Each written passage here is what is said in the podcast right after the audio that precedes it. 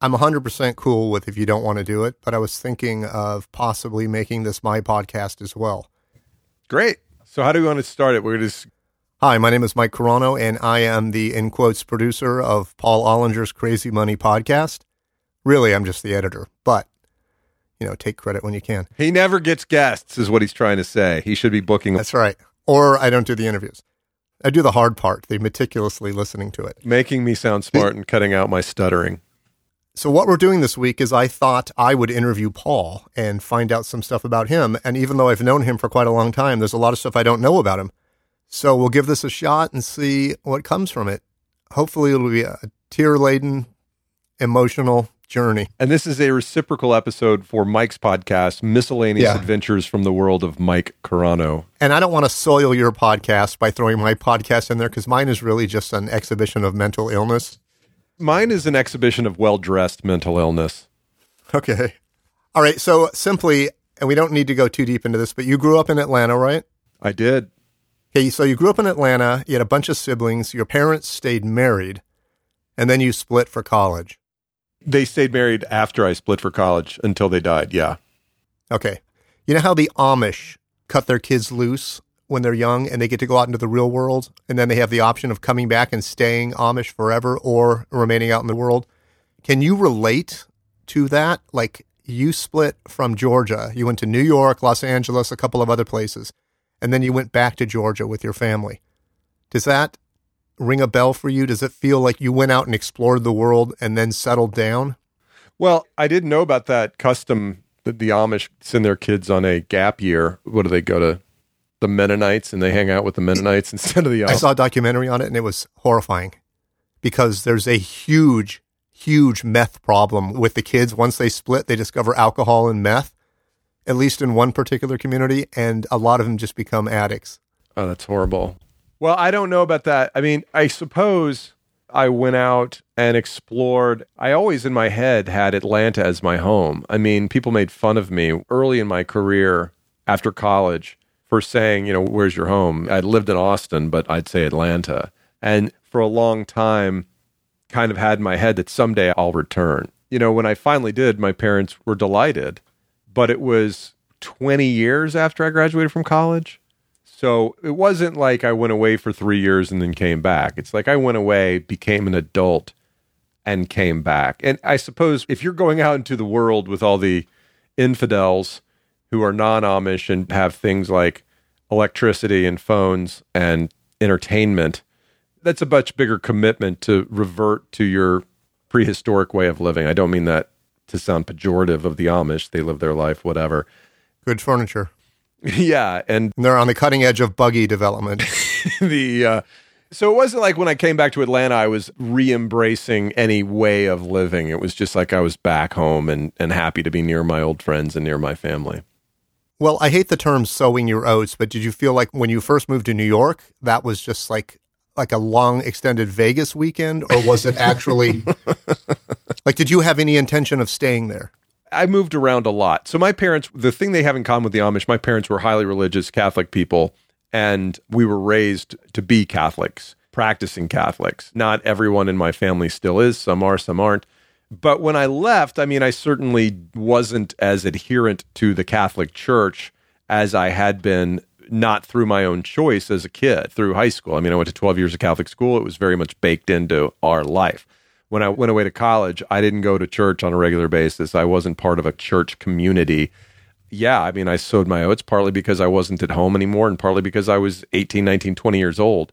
When I eventually got to New York, which wasn't until nineteen ninety-seven, ten years after I went to college, it was like, it was like the first experience of everybody going to New York. It was like, holy cow, this thing is, it's not just that the bars stay open till five o'clock in the morning. It's that the way you live in New York is a brand new way to live. Logistically, professionally, you're meeting all these people. It's like people from all over the world there. It's just an exciting place to live. Every time I meet somebody who's eighteen or twenty, what should I do in my life? Live in New York or London or someplace like that.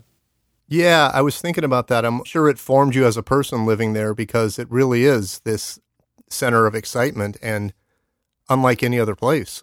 I just remember walking out the door as a gainfully employed person who had rent paid at least for the next month or two for the first time in my life. And like walking out my front door on the Upper West Side of Manhattan and, and feeling like I was walking out into like an amusement park. It's such a highly stimulating place to live that every day is kind of an adventure there. Uh, let's see here. So are you going to cut this part out? This little part right here? I believe so. Cut to. I really like the part where Paul asked him if he's going to cut this out. And he said he believed so, and then he didn't do it. After we tried to take credit for editing. I've learned from the podcast and from you personally that your dad had a huge role in how you developed as a man. Yeah. If nothing else, I look startlingly similar to him. With my bald head. That's what I meant. I meant aesthetically only. Yeah, that's right. With my bald head and my big ears. Izzy drew a picture of me the other day, and I said, oh, am I wearing headphones? She said, no, those those are your ears. Which one's worse? I'm the kind of guy that goes out with giant headphones on, or I have clown ears? My dad was a true knight, a gallant human being in only humble ways. He was a really charming, smart person who had enough self-confidence to never have to be the center of attention. Yeah, and I should mention right now, since this is for the Crazy Money Podcast, that if you haven't listened to it, go back and listen to the interview that Paul did with his dad. And that interview had a big impact on me because I remember you were questioning whether it was listenable or not after you recorded it, and it's it just turned out to be the sweetest thing, man. And I still have that great quote when you were asking him about, did you ever worry about money? He's like, nope, just trust the Lord. And I was like, wow. Pretty much the polar opposite of every other person that's been on the podcast. You know, one of the reasons I wanted to interview him is because financial stress was sort of like this subtext in our home growing up. And I told my brother, I was driving my dad back from the hospital maybe five years ago, because part of our jobs as, as older kids was to just take care of him in his final years and drive him to doctor's appointments and all that kind of stuff. And we were just having this conversation about money. And I said, do you think that if you had made like twenty-five percent more money that you would have stressed a little bit less about money? And he was like, I don't ever remember stressing about money. And I almost, and I almost drove off the road. And I told my brother Cole that, and he was just like, oh my God, I can't believe he yeah. said that. Cause we were yeah. both like, and it turns out my dad, he just, I'm not sure how much of this was a ninety year old rationalizing the way he acted forty or fifty years earlier, or how much of it he really felt that way. He just never bought things we never needed. And he shut down conversations about things that he perceived to be luxuries. And we always had plenty to eat. We always had parents around. We played sports. There was nothing we didn't participate in because we didn't have enough money. When my friend moved to the Netherlands when I was in tenth grade, Dad found the money to help me. I paid for part of the ticket for like maybe a quarter of it. You know, he's like, this will be a great experience. You should go to the Netherlands. And he bought the plane ticket. You know, we together bought the plane ticket. Like, so. So I just assumed you implied that you went there to help him move. I was like, geez. No, I didn't help him. And he gave me this really good beer from the Netherlands, which I guess would be Heineken or Amsterdam or uh, Amstel. Or- Heineken. We did go to the Heineken brewery in Amsterdam in nineteen eighty-five, which was a fun day. But yeah, so there was money for the important things, but there was very little in terms of like, you know, we had Pong instead of Atari, and Dad probably could have made the Atari happen. But I've forgotten all about that. Well, when you talked to your dad, you were talking to me about making sure that I tell my parents what I want to tell them before they die. And I'm sure that had a huge influence on me because the last time I saw my mom, I knew she was going to die. And I didn't treat her how I normally would have, which is just leaving in a fit of anger. I just gave her a hug and a kiss and told her I loved her, and then she died. And I wouldn't have done that if I wouldn't have been thinking about other stuff, you know, that we're working on. And talking about your dad and how you need to tell your parents you love them and stuff before they're gone kind of had a big impact on me. Kind of. I don't want to give you too much credit. No, that's enormously gratifying. And the episode with my father is the episode that people mention the most when I ask which one they enjoyed the most. It wasn't an easy conversation necessarily, but it was a very natural one. And I'm glad I got that. You know, I'm glad. Yeah. I'm glad. Oh, it's great. I'm, I'm glad that my kids will be able to hear me talk to my dad. That's kind of incredible. And most people don't have that opportunity. They spent a lot of time with my dad, but you know, they won't remember the details of who he was in a couple of years. Your wife, Stacy, is adopted. She is. This occurred to me in a very sincere manner, but I, uh, you know, I couldn't stop thinking of stupid jokes after I wrote this down, but she's adopted. And a lot of times you can look at your mate husband or wife or boyfriend or girlfriend, you can get an idea of what's to come in the future by looking at their mom or dad. And I wondered if that ever crossed your mind while you guys were dating. Like, you mean I wanted to know if she was going to gain a bunch of weight or something? Is that what you're trying to say? Yeah. Well, yeah, that is what I mean. But I also mean, like, did you think about, like, I should hide the knives for the first couple months? Yeah, well, no, I've had that experience, and I'm very happy to not have that experience with Stacey.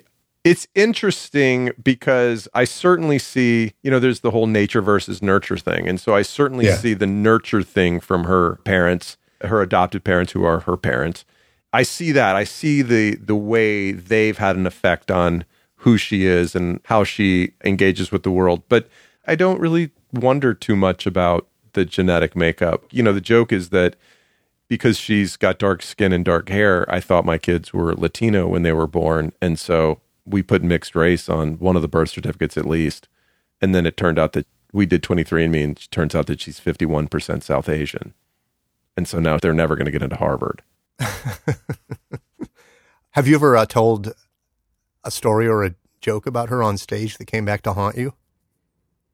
You know, I think at some point she gets tired of being the butt of the joke. In my opinion, she's not the butt of the joke. I think the thing about spouses, and I'm very careful to not be like, hey, my wife, you know, like she she doesn't yeah. know how to drive, like the nineteen seventies comic who's, you know, complaining about his wife. I don't want to be that person. I think that a spouse... It never ends up well. Yeah, I mean, those people, they're complaining about their spouses because they're morons and their spouse... Well, it's also eventually when the kids are grown up, they're like, I'm out of here. Bye. I think that telling jokes... Stacey is a perspective through which I can demonstrate what a moron I am in the way I engage with the world. Because that's what I think a spouse... I mean, we've been married for fourteen years, and before you get married, you know, for twenty-five or thirty years, you construct this shell around yourself, the self-image of who you are, and it's an image constructed of rationalizations and sort of things that you've convinced yourself are normal or okay or even good, and then you see your terrible habits or opinions through the eyes of somebody else, and you're like, but wait, that's exactly how is it supposed to be? And then they go, no, you're a freaking moron. I heard somebody say that they were married so long that they knew their wife and their wife knew all of their secrets. And not only their secrets, they knew how they tried to cover them up. Of course. And he said it was complete transparency. And I, I wonder, like, from your perspective, is that a bonding experience or is that a frightening experience? So you remember the interview I did last week with Pete Davis, the guy who wrote the book yeah. Dedicated? I want to find this one quote. This is the quote that I read to him. That I remember it because that's why it stuck out in my head when somebody said I've been married twenty-five years. And... Yeah, yeah. So this is exactly along those lines. The context here, dear listener, is that Pete Davis wrote a book called Dedicated, and he's basically making a case that we have to commit to things, otherwise we will spend our lives in the mode of perpetual browsing. Very smart guy. If you haven't listened to the interview, please do. This is a quote from the book. Association forces us, meaning association with people, organizations, whatever, forces us to reveal more of ourselves, to commit alongside other people, dot, dot, dot, dot, dot. If we want the rewards of being loved, we have to submit to the mortifying ordeal of being known. That's marriage. That's marriage. If you want the rewards of being loved, you have to submit to the mortifying ordeal of being known. And that's written by a guy named Tim Kreider. K R E I D E R. And I just think that sums it up. It's like, she not only knows that I cry at automobile commercials, she knows why I cry at automobile commercials. Wow. That's deep and heavy, and I don't know if I like it. Right. Well, that's the thing. She knows my weaknesses. She knows my terrible habits, yeah. and I know hers. And you, you can't use those things against the other person. Absolutely. I can imagine in a bad relationship that that would be ammunition against the other person all the time because you know exactly how to push right. those buttons. I mean, that is absolutely forbidden. And that's why I would never tell a joke on stage about her that would reveal any kinds of her weaknesses. I want to reveal my weaknesses, not her weaknesses. I want to talk about things that, that many couples can relate to without saying anything that would get below the skin for her. I can make fun yeah. of her parents. Her parents think it's hilarious when I make fun of them on stage. Oh, that's great. They probably love the attention, too. I'm not going to comment on that, but... That's... The recognition. I'll say it. The recognition. Of course they do. Absolutely. Of course they do. No, it's fun to be a part of the show as long as it's presented with love. I used to love it when comics would call me out from the stage. even though I pretended like it was embarrassing. Right. It was always fun, even though it was always in a super negative way. I walk into Irvine and Daniel Tosh stops his act and goes, "There's Mike Carano, big creep." And I was like, Jesus Christ. Thanks. When, when I brought up Daniel Tosh, and he, his first line was, uh, "That's Paul. God bless him. He's trying." Proof that Tosh wasn't married to me, because he hit exactly where it hurt. I was not ready for the comedy job I had at the time, and he let every, oh, God. he let everybody know that he knew that I knew that I knew that he knew that. The ugly truth is hilarious, but so uncomfortable all the time, especially when it's coming from somebody that knows how to use it. You can say a lot of things about Tosh. Fearful is not one of them. Oh my God. You know what he did that I thought was absolutely the greatest experience? We had a manager in Irvine, I'm sure you knew him, named Warren. And Warren was uh, like to rule with an iron fist. And he was screaming, like very loudly yelling at the staff during a shift meeting about breaking dishes. And he goes, "You break a dish, it comes out of your check." And Tosh took a dish and just stood there and dropped it from height, from head level, and smashed it on the ground. He goes, "Take it out of my check." After that, I was like, wow, wow. That's hilarious. So you're a stand-up comedian first and foremost. Before I'm a dad, I'm a... No. yeah. yeah. I mean, well, you would give up one of your kids to be on Kimmel, right? The dog, maybe. Oh, that's not too shabby. What if that trade could happen? That's probably going to get me in as much trouble. What kind of damage would that do to your kids later on? Then my dad gave up our dog so he could go on Jimmy Kimmel. On some level, they might admire it. Yeah, professionally, my first thing I would say is I'm a comic, yeah. Like, when was the first time you got on stage? My comedy class graduation was, I believe, October of two thousand one. Okay, before that, why did you want to be a comedian? Who did you see on television or wherever? Okay, so when I was a kid, like for my twelfth birthday in nineteen eighty-one, I got one of those A M F M T V radios. And the reason I wanted it was so that I could listen to Letterman and Carson after bedtime. And so I would lie in bed with my earphone in, my one earphone, listening to late night shows. And I remember hearing comics and just being blown away. And but it never occurred to me. I, I was in plays in high school and I thought it was the greatest thing ever. But then I was like, but this isn't a real thing. Real people don't do this. So I went yeah. to college and got a business degree. I was going to college to get a job. That was the role of college in life. It's kind of funny how it sucks you back in, because Rich Scheidner got a, de- a law degree, never practiced.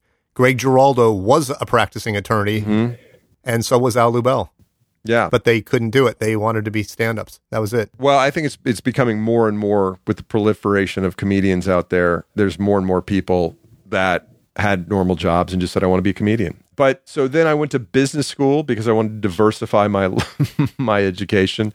And I was asked to host a talent show, and I told jokes. I made fun of my friends for fifteen or twenty minutes, and I just murdered, and it was the greatest experience. It was like, oh my God, that's what I want to do. How long does that feeling, that high after you get off stage, last for you? Back then or now? I mean... Now. Do you go home and relive it? It's less and less, but it's also sort of like when you come home from... Say you do two shows and you get home at whatever, ten thirty or eleven thirty. It's kind of like coming home from work where you're like, your energy hasn't tapered off yet, because four o'clock, your afternoon peak of your activity happens at nine thirty, ten o'clock at night. Yeah. Is that why you do heroin? Nah. It's why I do melatonin and Merlot, so that I'm not up until two o'clock in the morning. Do you remember who you heard on the television back then? I remember David Brenner, and didn't think he was hilarious. I mean, Rodney was on all the time. Pryor was on all the time. Steve Martin was my hero. Later in life, Dennis Miller, early in his stand-up career doing black and white, I thought yep. he was a magician. Yeah, I think that's one of the great specials of all time. I watched it and shared it with a bunch of friends, and I remember this guy was listening to it, a guy I was working with at the time. He's like, when is this going to get funny? And I was like, I'm not going to be friends with this guy. I know. You know what? I was there for those tapings, and it was very tense, but it turned out great, and they shot that entire special on film, actual black and white film, so they had film loaders running around, and it was really, really a juggling scene, trying to get you know, because one camera's out of commission for thirty seconds at a time, so they would have to make sure that the other cameras were dead on. Was that not distracting to the audience, them changing that film? I don't remember. I just know the first night, both shows were very discombobulated, and Dennis was kind of freaking out. And then the next night, both shows were fantastic. They were spot on. Was that the Warner Theater? Tempe Improv? Tempe oh, that Improv. was the Tempe Improv. Yeah. He, he yeah. did another one in D C, like the next... Yeah, Mister Miller Live from D- Washington, D C, or... where he's dressed like David Byrne in one of those suits with those big... A little bit, epaulets yeah. or those shoulder pads. Was there comics that blew your mind you never got a chance to see that you wish you would have seen? Like live. Like who do you wish you would have seen? Carlin.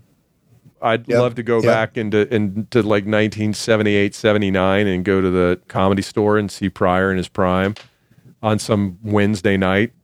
You know, I can't say I'm like a Catskills guy or anything like that, but it's the people that I'd love to see Carlin when he was just, you know, in that stretch of like three or four specials in the in the eighties where, you know, he has entered the pantheon and changing the game.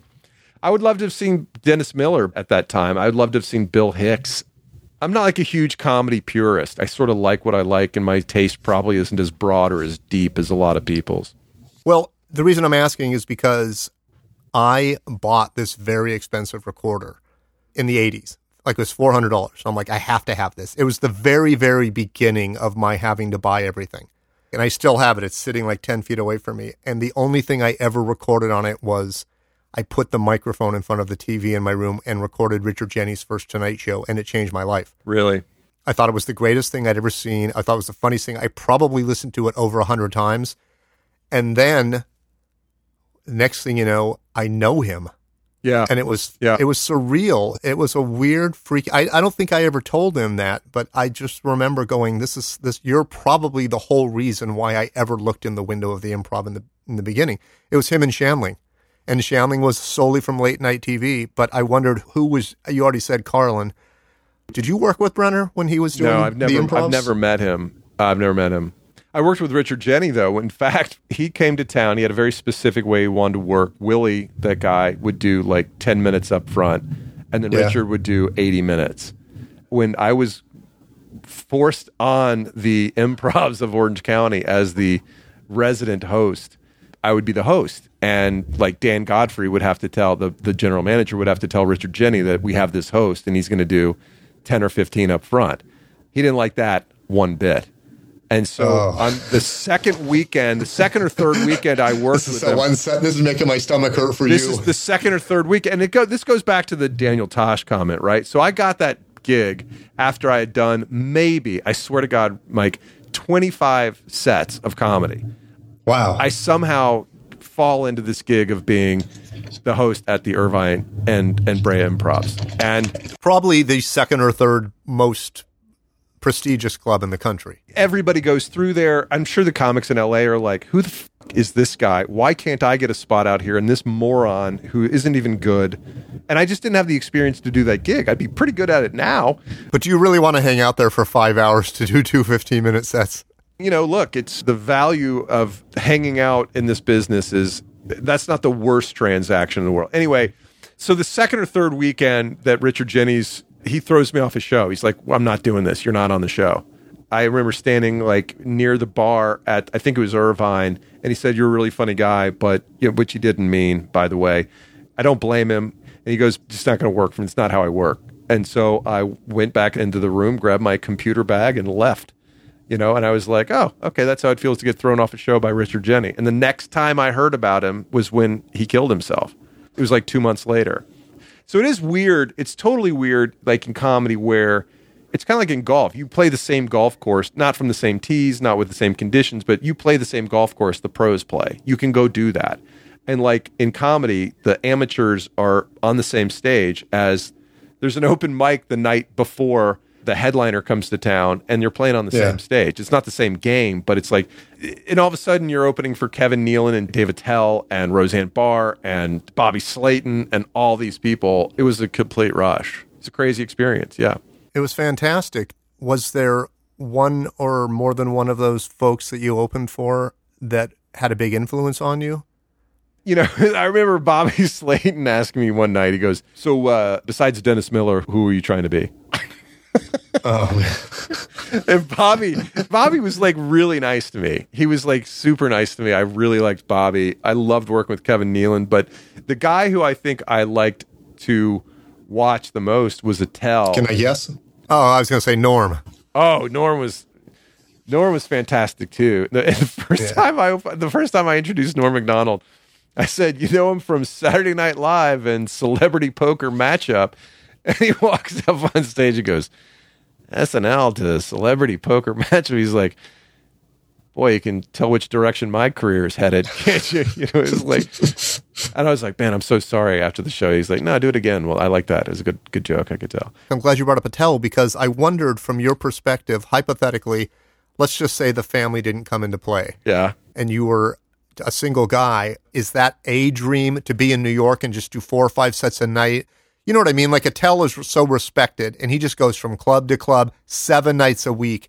So he's basically getting an hour and a half in every night in the city he lives and gets to go home. Is that a fantasy? Well, it's not a fantasy anymore. I mean, I'm committed to my family first and foremost, and the idea of living in New York is tantalizing, but it's not something I want to do. If I didn't have a family, I'd be in New York, for sure. Yeah, twenty years ago, maybe it would be. No, if I didn't have a family, I would be in New York. Period. Would you really? Yeah, for sure. But that's not the most important thing to me. And you don't have to be in New York. You have to go to New York, and I need to figure out a way. COVID screwed the whole thing up. Bigger tragedies befell a lot of other people, but had pretty decent momentum at the end of twenty nineteen. COVID happens. I got to kind of restart all over with clubs in New York, with, you know, other club, national clubs that I've been past at. And so you want to be like right now, Mark Norman, Joe List, guys like that, who can get up at any club in New York and, you know, can get booked yeah. on the road. So you have that combination of road work. And then when you're at home, you're doing four or five fifteen-minute sets around the city, and you're just getting dialed in. You are getting forged as a comedian in a way you just can't do when you're getting in four or five sets. Yeah, and then when you split, you can go to like... You know, it's no picnic. Making a living in this business is brutally difficult. And there's nobody making a living who isn't hustling their ass off. Look at like yeah. Andrew Schulz or, or Sam Morril, these guys. They are one hundred percent committed. They are grinding it out all the time. They are writing new jokes all the time. They have a camera filming every single set that they do, which is how they've built their social media followings, which is how they're building... you know, like getting booked more and more is because so many people want to come out and see him because they know them. And that is, dude, that is a very hard thing to do. The grind, the wear and tear of being on the road obviously showed, you know, the ugly side with Richard Jeni, because there was a point where he was calling our book, the Improv's booker, and saying, I can't do this anymore. I can't get on a plane on Tuesday and come home Sunday. He goes, I just can't do it. Well, he didn't have to. He probably could have done, if he wanted to make less money, You, I don't know all the ins and outs of it, and the club might say a lot different things. And it's different now than it was back then, because like if Richard Jeni did six shows in a three hundred seat theater in Irvine or Cleveland or suburban Dallas, he could go there and sell fifteen hundred tickets to some venue, theoretically, today, using social media, where before he needed the club system to get him out there. He could have worked half as much and made the same amount of money. But he's a great point. Like, he didn't become Jerry Seinfeld, and that ate at him every single day mm-hmm. of his of his life. Well, that seems to be a through line with most comics. Even the comics that are hyper successful, they look at the next guy and they're like, well, I don't have what he has. And But that's exactly what the podcast is all about. It's like there's no end to our jealousy or to our appetite to be as rich or as successful as the next person. And I think that any one of these comics has to find a place. And it used to be, well, I'll go and get a sitcom and I'll be able to live a normal life, you know, live in L A and work nine to five. And then I'll do a couple of sets on the weekend and I'll make a million bucks a year or two or three million or whatever it is. And that doesn't really exist that way anymore. But with technology and social media, there's different ways to make a living that comedians can do. Like, because at a certain point, if you don't become Gaffigan, or if you don't become a Tosh, where you can kind of write your own ticket, Bert Kreischer, you know, fill in the blank, Tom Segura, it's a terrible way to live. Who wants to be on the road forty weeks a year, hoping you sell four hundred tickets for a yeah. weekend, and walking out of there with a, you know, twelve hundred dollars check. That's not a good way to live. No, but it's fun when you're young and you're just drinking and you're having fun and you're meeting girls, right, and you're in a different city every single day. You know, I just did that tour with Collective Soul and Styx, and it's like living on a bus is fun for ten days. I can't imagine. It's fun when you're twenty. I can't. It's fun, it's fun when you're yeah. twenty if you did it for six yeah. months, but like it's not healthy. I'm glad you brought up people wanting to climb to the next level and always having this hunger. In the comedy world, it's definitely pervasive because there's a lot of broken people. And yeah, I know your podcast is about that specifically. And it's one of the things that I've had to come to a realization about or reconcile with, which is the stuff or more or competing with other people is nothing but misery. But how do you genuinely, from your perspective, get that through your head? And I know you have bouts of that too at times, because I, I know stuff will not make me happy. And I've bought a lot of stuff, and it, it stopped filling that hole a long time ago. And I still, on occasion, will look at stuff and go, but that thing will. Whenever I find myself thinking, I want the next level of affluence, I want the next level of a material thing. Stacey and I, we were at a charity auction a few years back, and we bought a weekend at Yellowstone Club. And I'd never heard of Yellowstone Club. I was like, where is this place? Why are we doing it? It's in Big Sky, Montana. It's incredible. You'll love it. Whatever. I'm like, this is like so expensive. Anyway, we did it. And we went out there and I was like, holy shit, this is the greatest place I've ever been in my life. And it's dazzlingly beautiful in the woods in Montana. The homes are beautiful. The facilities are ridiculous. And everybody who belongs there is a name that you would recognize or somebody that's worth one hundred million dollars, maybe fifty. It's this level of affluence that I never really got my head around. I thought being rich meant sending your kids to private school and belonging to a country club and driving like nice cars. And then you go and you see this and you go, oh, well, we could possibly justify buying a home here, but it's so hard to get to. And they're like, no, just fly your jet here. It's easy. Like literally when you check in, it says, you know, on the form, it says, what's your tail number? And I was like, what the hell is that? And there, uh, ten in my fantasy world, eight yeah, yeah. in reality. As much tail as possible. It's like, it's one of those places and you're like, oh, there's this whole other level of money called airplane money that I didn't know existed. And I'm like, people I know live like that. And it's just, they're normal. And my normal is way higher than it used to be and way higher than a lot of people's normal. And so when I find myself thinking, gee, I really want that, I say, well, what am I willing to sacrifice to get that? Mm-hmm. Would I go back to work to get that? No. I'm doing exactly what I want to be doing. I'm not doing it at the level I want to be doing it, but I'm doing exactly the kinds of things I want to be doing. And so... yeah, that's great to hear you say that, because that's really... I know you you want to make money and stuff. Yeah, I do want to make more money, but... you want the sense of satisfaction that it's generating money validates your work. I think the money is sort of like, okay, I'm not wasting my time. I'm on the right path. I'm getting yeah. better. People appreciate what I'm doing. And we're conditioned from the earliest years in school. You get an A, you get a star, you get voted class president, whatever. All those things are external validation that you're doing what you're supposed to be doing, you're playing by the rules, and you're playing at a high level. That goes all the way through corporate America like nobody's business. I'm making more money, I got a raise, I got a promotion.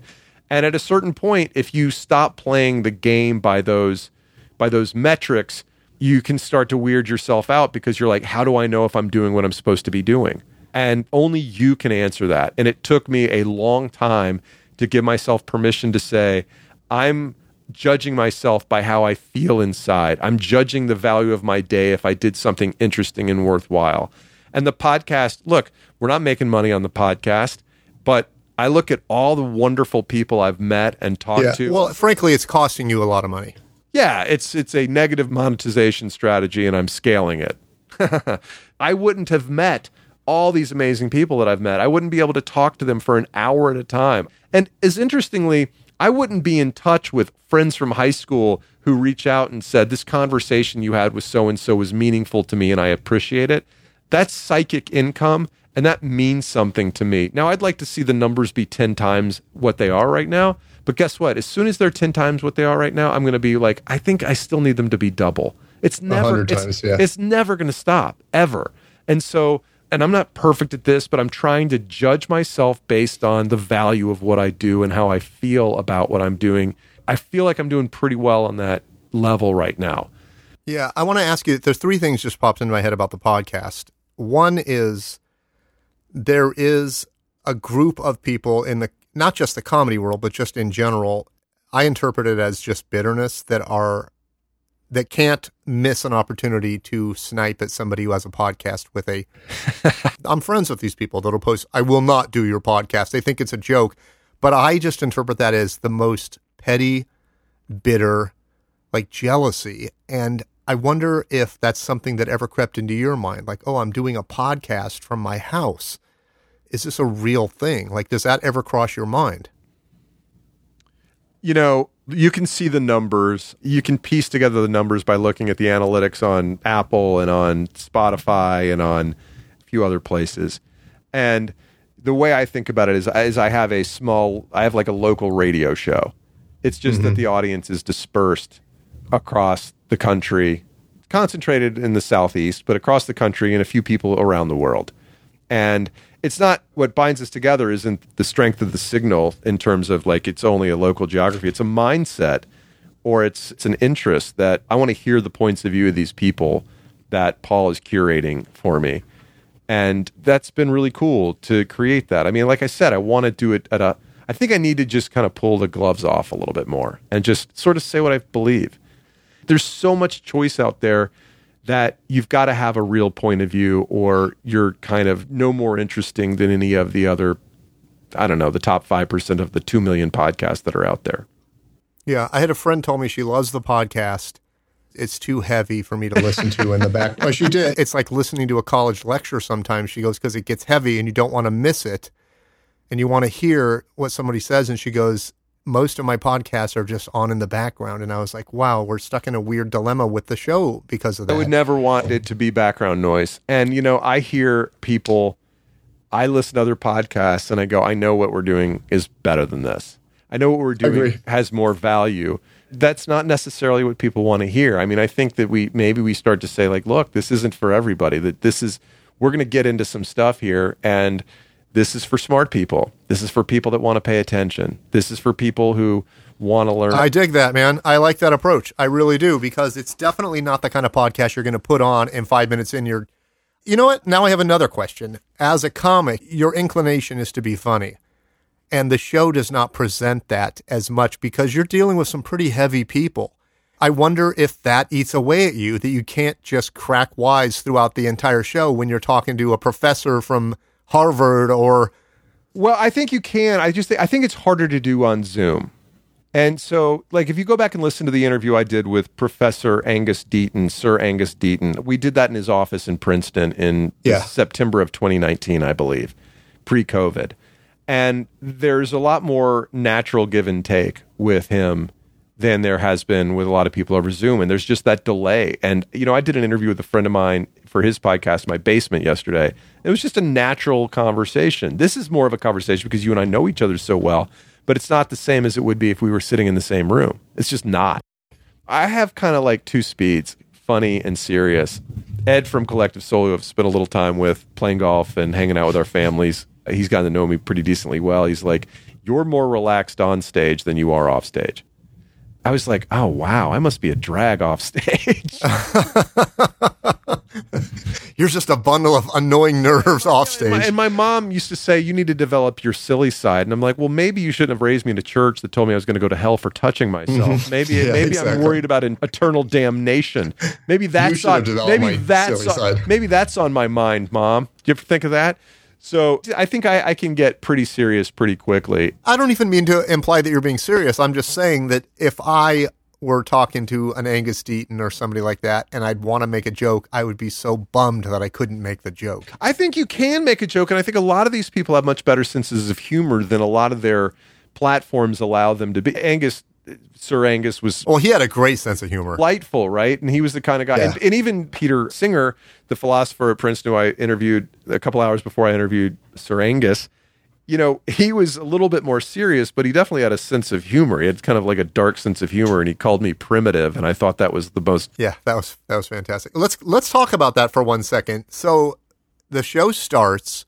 And pretty early on, you got those two. Now, I know they're not celebrities, but in their fields, they're about as big as it gets as a philosopher. And they're both at Princeton. They are heavy, heavy, heavyweights in their fields. And you got to interview both of them on the same day. What was going through your mind when you were on the Princeton campus? Were you nervous? Were you freaking out? Were you just like, I don't understand. How, how did it come to this? Well, it was, you know, okay, so Doctor Drew, your friend, agreed to do one of the first episodes. We recorded Doctor Drew and Jessica Ma, I think, in the same day. And so I then reached out to Ron Lieber at the New York Times for my fourth episode. We had Anna David, your friend, who I think we recorded the day after Doctor Drew or something like that. So I my so, first yeah. five episodes, or and then my third episode was Turney Duff. And so in my first five episodes, I had the C E O of a startup company, a woman who was worth one hundred million dollars, Doctor Drew, a well-known broadcaster, and two New York Times bestsellers, and a New York Times bestseller who was a columnist of the New York Times. And then Ed Roland did a show, and then you did a show. So there you go. So first, You're welcome. In the first six episodes, I had... Can I just state for the record that when you titled my show fifty-two and Broke, yeah. that didn't hurt my feelings at all? We speak very frankly about this stuff. I know. Just want to get that off my chest. It didn't hurt your feelings? I'm going to go back and retitle it. I'm, I'm coming back, baby. So first of all, I think I started getting good guests because I had good guests. I was very blessed to have good guests. I can email these guys and say, this is my background. This is who I've had on my show. And pretty early on, I had a little bit of credibility for booking. And then when I'm walking around the Princeton campus, I had done my reading. What I do for this podcast is very different than the way I approached my college courses, which is I actually read the book before yeah. I show up for class. And they know it, too. The guests know it. And I'm prepared, and I'm excited to talk to these people about their incredible ideas. And so when I was sitting there talking to Professor Deaton and Professor Singer, my desire was, I want you to know that I care about what you had to write and that I care enough to prepare thoroughly for this interview because I appreciate you lending me an hour of your time. That's how I feel. That's how I approach almost every interview. Did you ever think you would be walking onto the Princeton campus with a bag full of microphones and a little recorder talking to two guys that are, one guy is considered to be the premier philosopher. The New Yorker called him the, the world's most influential living philosopher. Both of those guys are two of the bigwigs at a bigwig university. It's not like you're talking to the assistant. But you know what? I don't think they, I, I think the, the, one of the things I've learned this way is that a lot of bigwigs, they don't feel that way, especially academics and authors. Authors have a big pop, and I'm not talking about like the biggest authors in the world. I'm talking about like one step down. They release a book, it's really busy for three months, and then the phone stops ringing. So yeah. you call them five or six months later, and you're like, hey, I read your book. I really liked it. Do you want to talk? They're generally like, I put three years of my life into this book. Yeah, I want to talk about it.